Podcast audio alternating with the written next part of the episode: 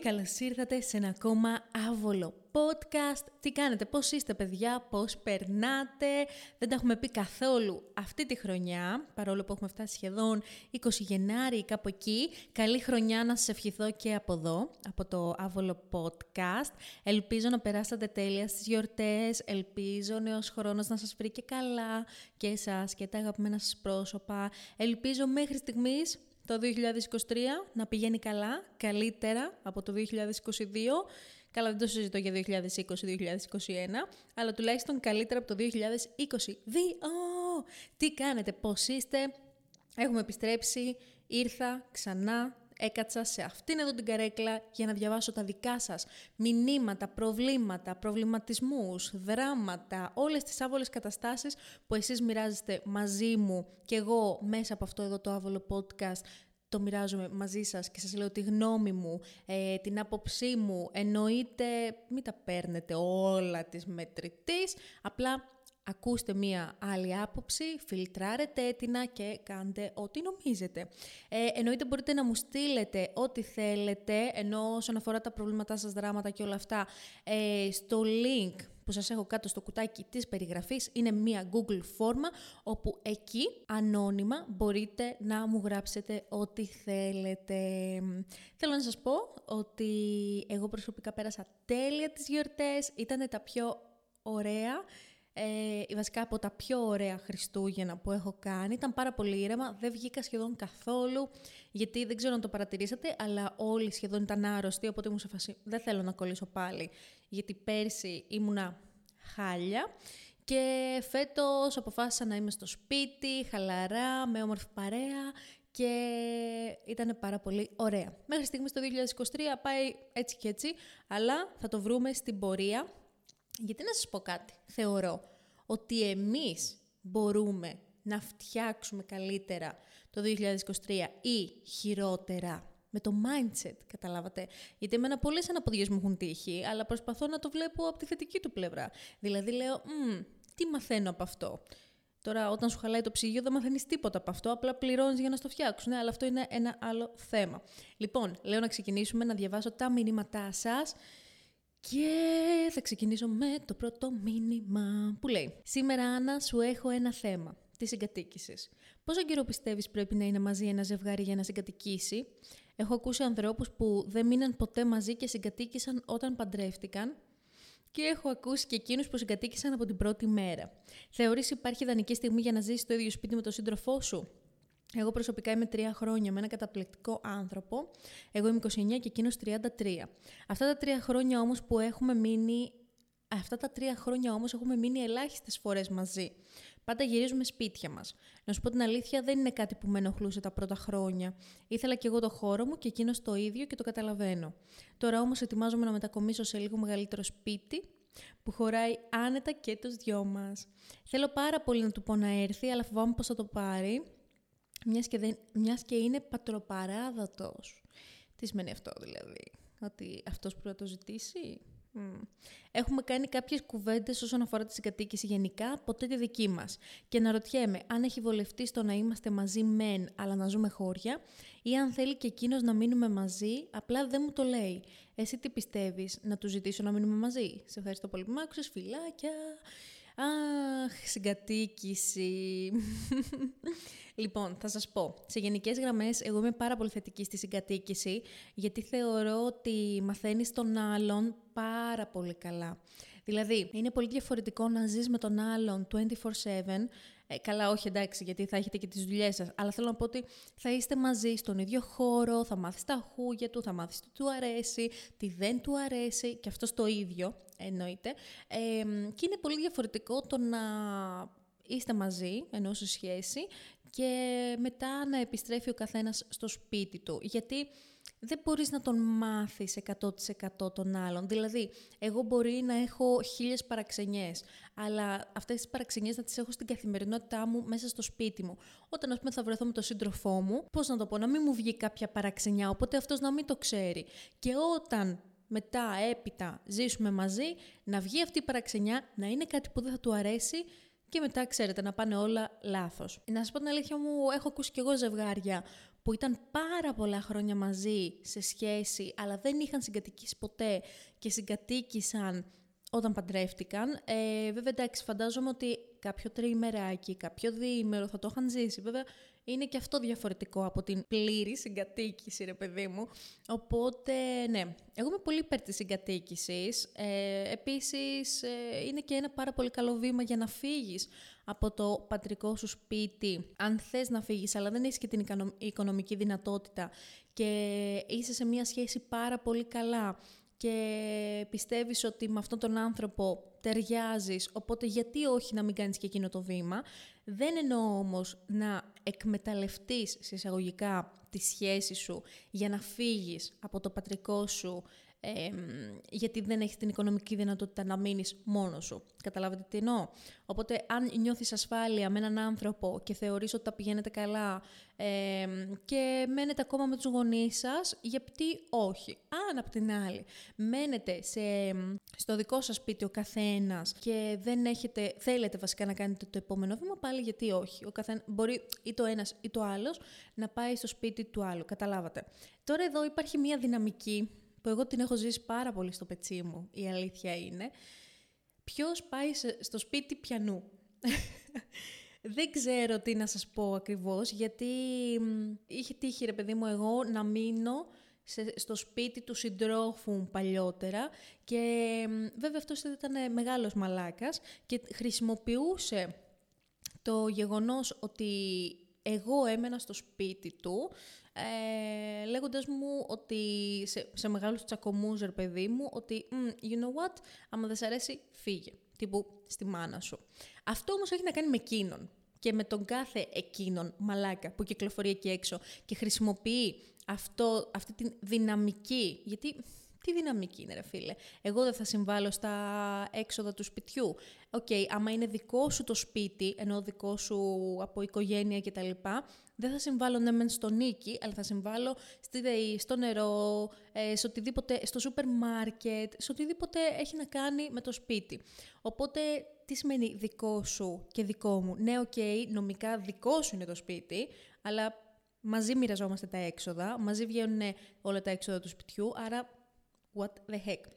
Anyway, ε, τώρα έτσι λίγο έγινα trigger, αλλά ε, ξαναγυρνάω στο θέμα. Θεωρώ ότι είναι για μένα τουλάχιστον πολύ θετικό το να μείνει μαζί ένα ζευγάρι. Επίσης, έχω ακούσει και ζευγάρια που μείνανε μαζί, τα πηγαίνανε πολύ καλά πριν τη συγκατοίκηση και όταν μείναν μαζί είδανε ότι ρε παιδί μου δεν γίνεται, δεν κάνουμε χωριό, οπότε το σπάσανε. Και δεν είναι καλύτερα έτσι. Δεν ξέρω, δηλαδή το να μην χαλάσεις, να μην χαραμίσεις ε, τα χρόνια σου σε μία σχέση και μετά παντρευτείς.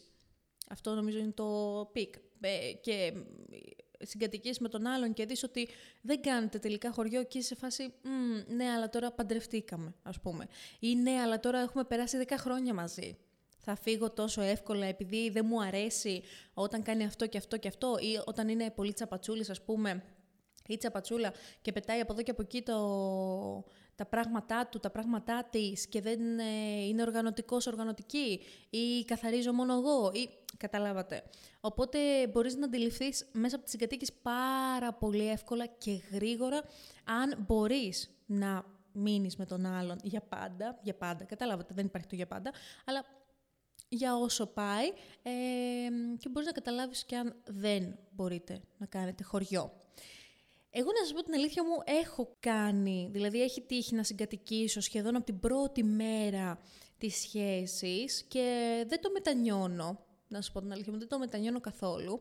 Ε, ίσα ίσα έμαθα πάρα με πάρα πολλά. Επίσης, θα μπορούσατε, αν, ε, όσον αφορά τη συγκατοίκηση, αν δεν είστε το το πάμε κατευθείαν ή δεν θέλω να περιμένω και χρόνια, να πάει σταδιακά ρε παιδί μου, τύπου ένα τριμεράκι την πρώτη εβδομάδα, ένα τριμεράκι τη δεύτερη, ε, λίγο παραπάνω την ε, τρίτη, λίγο παραπάνω την τέταρτη και έτσι κι αλλιώς αν περνάτε και ωραία, θα δείτε ότι ο ένας θα αποζητά τη συντροφιά του άλλου μέσα στο σπίτι και την παρουσία του, οπότε κάποια στιγμή θα βγει και πάρα πολύ φυσικά το να ε, συμβεί η συγκατοίκηση. Όμως τώρα στο δικό σου θέμα, κορίτσι μου, ε, θέλω να σου πω ότι δεν ξέρω τι σημαίνει πατροπαράδοτο σε αυτό το θέμα, μάλλον εννοείς το ότι είναι τύπου ε, της άποψης ότι εγώ σαν άντρας θέλω να το ζητήσω, θεωρώ ότι γιατί, όχι. Άμα θες, άμα το νιώθεις, ό,τι και να νιώθουμε, πες το, ζήτα το. Πες του, ξέρεις κάτι, εγώ τώρα που μετακομίζω σε ένα μεγαλύτερο σπίτι και περνάμε πάρα πολύ ωραία και έχουμε ζήσει και ωραίες στιγμές και όλα αυτά, θα ήθελα άμα θες κι εσύ να μείνουμε μαζί. Μπορεί να σου πει όχι γιατί έχω το δικό μου σπίτι. Μπορεί να σου πει όχι γιατί έχω βολευτεί έτσι όπως είμαι. Μπορεί να σου πει όχι τώρα. Ό,τι και να σου πει όμως, τουλάχιστον θα ξέρεις. Ενώ τώρα βλέπεις ότι όλο αυτό ρε παιδί μου σε τρώει μέσα σου να μάθεις αν θέλει ή δεν θέλει να συγκατοικήσετε. Επίσης, ρε αγάπη, είστε μαζί τρία χρόνια. Μία συζήτηση για τη δική σας συγκατοίκηση δεν έχετε κάνει. Πώς γίνεται αυτό, Δηλαδή, OK, okay, μου λες έχετε συζητήσει γενικά για τη συγκατοίκηση. Για σας, δηλαδή δεν τον έχεις ρωτήσει, ξέρω εγώ να την πας εσύ την κουβέντα, αν αυτός δεν ήθελε να την πάει εκεί. Να τον ρωτήσεις κάποια πράγματα, να δεις τη δική του οπτική όσον αφορά το δικό σας, τη δική σας σχέση, το δικό σας κομμάτι, τη δική σας φάση. Δεν καταλαβαίνω. Αυτό δεν καταλαβαίνω. Δηλαδή είστε τρία χρόνια μαζί, δεν είστε έξι μήνες ή ένα χρόνο που άντε και κύριε παιδί μου, εντάξει, μπορεί να πεις ότι δεν είναι κάτι που σκέφτομαι. Επίσης, βέβαια, καταλαβαίνω το ότι μου λες ότι στην αρχή και εσύ είχες βολευτεί σε αυτό. Δηλαδή, σου άρεσε το ότι δεν μένατε μαζί, ε, σου άρεσε το ότι γυρνούσατε στα σπίτια σας, δηλαδή είχες την ησυχία του σπιτιού. Το καταλαβαίνω απόλυτα. Να σου πω την αλήθεια μου, επειδή και εγώ είχα, συγκατοικούσα για πολλά χρόνια, ε, ενώ στην αρχή έλεγα ότι «Α, OK, okay, ε, όλο αυτό θα ήθελα, την, θα ήθελα την ηρεμία μου, θα ήθελα μέσα στο δικό μου σπίτι, θα ήθελα να μην ακούω κανέναν και τίποτα. Όταν ήρθα στο δικό μου σπίτι ήμουν σε φάση mm, what the heck, πολύ ησυχία, είχα συνηθίσει σε όλο, ξέρετε, τη, τη βαβούρα. Και τώρα που έχω ηρεμήσει, έχω πάρει το χρόνο μου, έχω πάρει το χώρο μου, ε, είμαι σε μια φάση που λέω, mm, Απλά θέλω να πω, ρε παιδί μου, ότι είμαι πολύ υπέρ της συγκατοίκησης. Πολύ, πολύ υπέρ.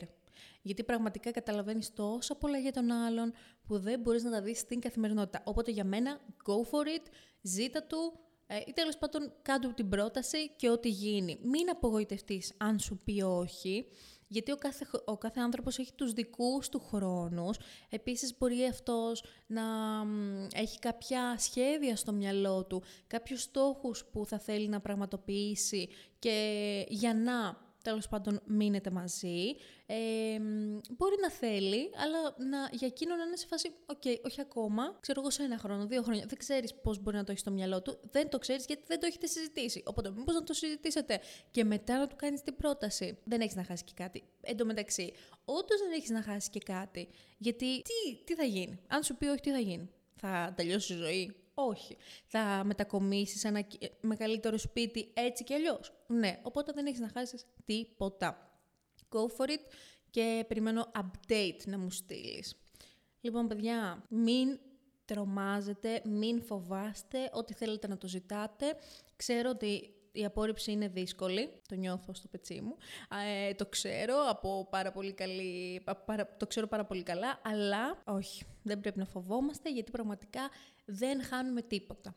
Δηλαδή, αν απορριφθούμε, στο τέλος δεν έχουμε χάσει και το χρόνο μας, γιατί αν περιμέναμε να δούμε πώς θα κυλήσουν τα πράγματα, θα περνούσε ο χρόνος και ο χρόνος δεν γυρνά πίσω με τίποτα. Λοιπόν, πάμε και στο επόμενο Μήνυμα. Λοιπόν, αγαπητή Άννα Ημεράκος. Έλα, μην ακούω τώρα τέτοια. Μην ακούω τέτοια. Με λένε Βάσια και πραγματικά νιώθω πως όλα πάνε χάλια. Γιατί ρε Βάσια μου, γιατί ρε κορίτσι μου. Είμαι κρυφά ερωτευμένη με έναν άντρα που με μπερδεύει συνεχώς. Δουλεύουμε μαζί και λόγω της δουλειάς χρειάζεται να πηγαίνουμε κάποια ταξίδια και να ετοιμάζουμε κάποια projects μαζί. Εγώ, αν και λιώνω κάθε φορά που είναι κοντά μου ή με κοιτάει, προσπαθώ να είμαι ψύχρεμη. το έκανα λίγο εικόνα και με σε βάζει ok. Εκείνος είναι πολύ φιλικός απέναντί μου και νιώθω πως μερικές φορές του αρέσω και εγώ. Ξέρω πως δεν είναι σε σχέση, γιατί πάνω σε μια κουβέντα που είχαμε, μου αποκάλυψε πως με την τελευταία του σχέση ήταν πολύ κοντά στο γάμο και τελευταία στιγμή τον απάτησε η κοπέλα του και νιώθει πολύ προδομένος. Σκέφτομαι εγώ λοιπόν, μήπως όντως του αρέσω και δεν κάνει κίνηση επειδή πρώτον είμαστε στον ίδιο εργασιακό χώρο και δεύτερον νιώθει τόσο προδομένος από τις σχέσεις που δεν θέλει να ξαναμπεί σε κάποια. Θα ήθελα να κάνω κίνηση αλλά φοβάμαι πως αν δεν του αρέσω εν τέλει θα γίνει πολύ άβολη ατμόσφαιρα μεταξύ μας και δεν θα μπορούμε να δουλέψουμε ξανά μαζί. Αχ, Άννα, δεν ξέρω τι να κάνω. Σε όποιον το έχω πει, μου έχει πει να, βρει, να βρω κάποιον άλλον και να τον ξεχάσω. Αλλά εγώ εκείνον θέλω. Ελπίζω να έχεις κάποια λύση για μένα κορίτσι μου, καλό, Βάσια. Ε, Όντως, είναι λίγο περίεργη η φάση που είστε στον ίδιο εργασιακό χώρο και όχι απλά είστε στον ίδιο εργασιακό χώρο. Δουλεύετε μαζί. Ε, αναλαμβάνετε projects μαζί, ταξιδεύετε μαζί σε επαγγελματικά ταξίδια. Ε, μπορώ όμως να καταλάβω γιατί ένιωσες και κάποια οικειότητα, γιατί φαντάζομαι ότι για να πηγαίνετε επαγγελματικά ταξίδια μαζί, να δουλεύετε σε project μαζί, περνάτε πάρα πολύ χρόνο μαζί, οπότε είναι λογικό να υπάρξει μια οικειότητα και συναισθήματα και αν είναι και ωραίος, όχι εμφανισιακά απαραίτητα, αλλά καταλαβαίνεις να σου κάνει το κλικ, μ, το καταλαβαίνω. Θεωρώ ότι και αυτός μπορεί να νιώθει κάποια οικειότητα για τους ε, λόγους που προείπα, αλλά πρέπει να δεις αν όντως του αρέσεις. Πώς θα γίνει αυτό; Ψάρεψέ τον, δεν ξέρω, ε, σου κάνει κοπλιμέντα ας πούμε, έχει αναφερθεί ποτέ, σε έχει ρωτήσει για τα δικά σου προσωπικά, ε, πώς είναι, πώς, το, πώς την βλέπεις την, την ατμόσφαιρα μεταξύ σας. Βέβαια, θα σου πω ότι δεν είμαι πάρα πολύ θετική εγώ τουλάχιστον, για τη δική μου ζωή, δεν είμαι πάρα πολύ θετική να μπλέκω με κάποιον που είμαστε και στον ίδιο, καλά ειδικά πλέον, σίγουρα,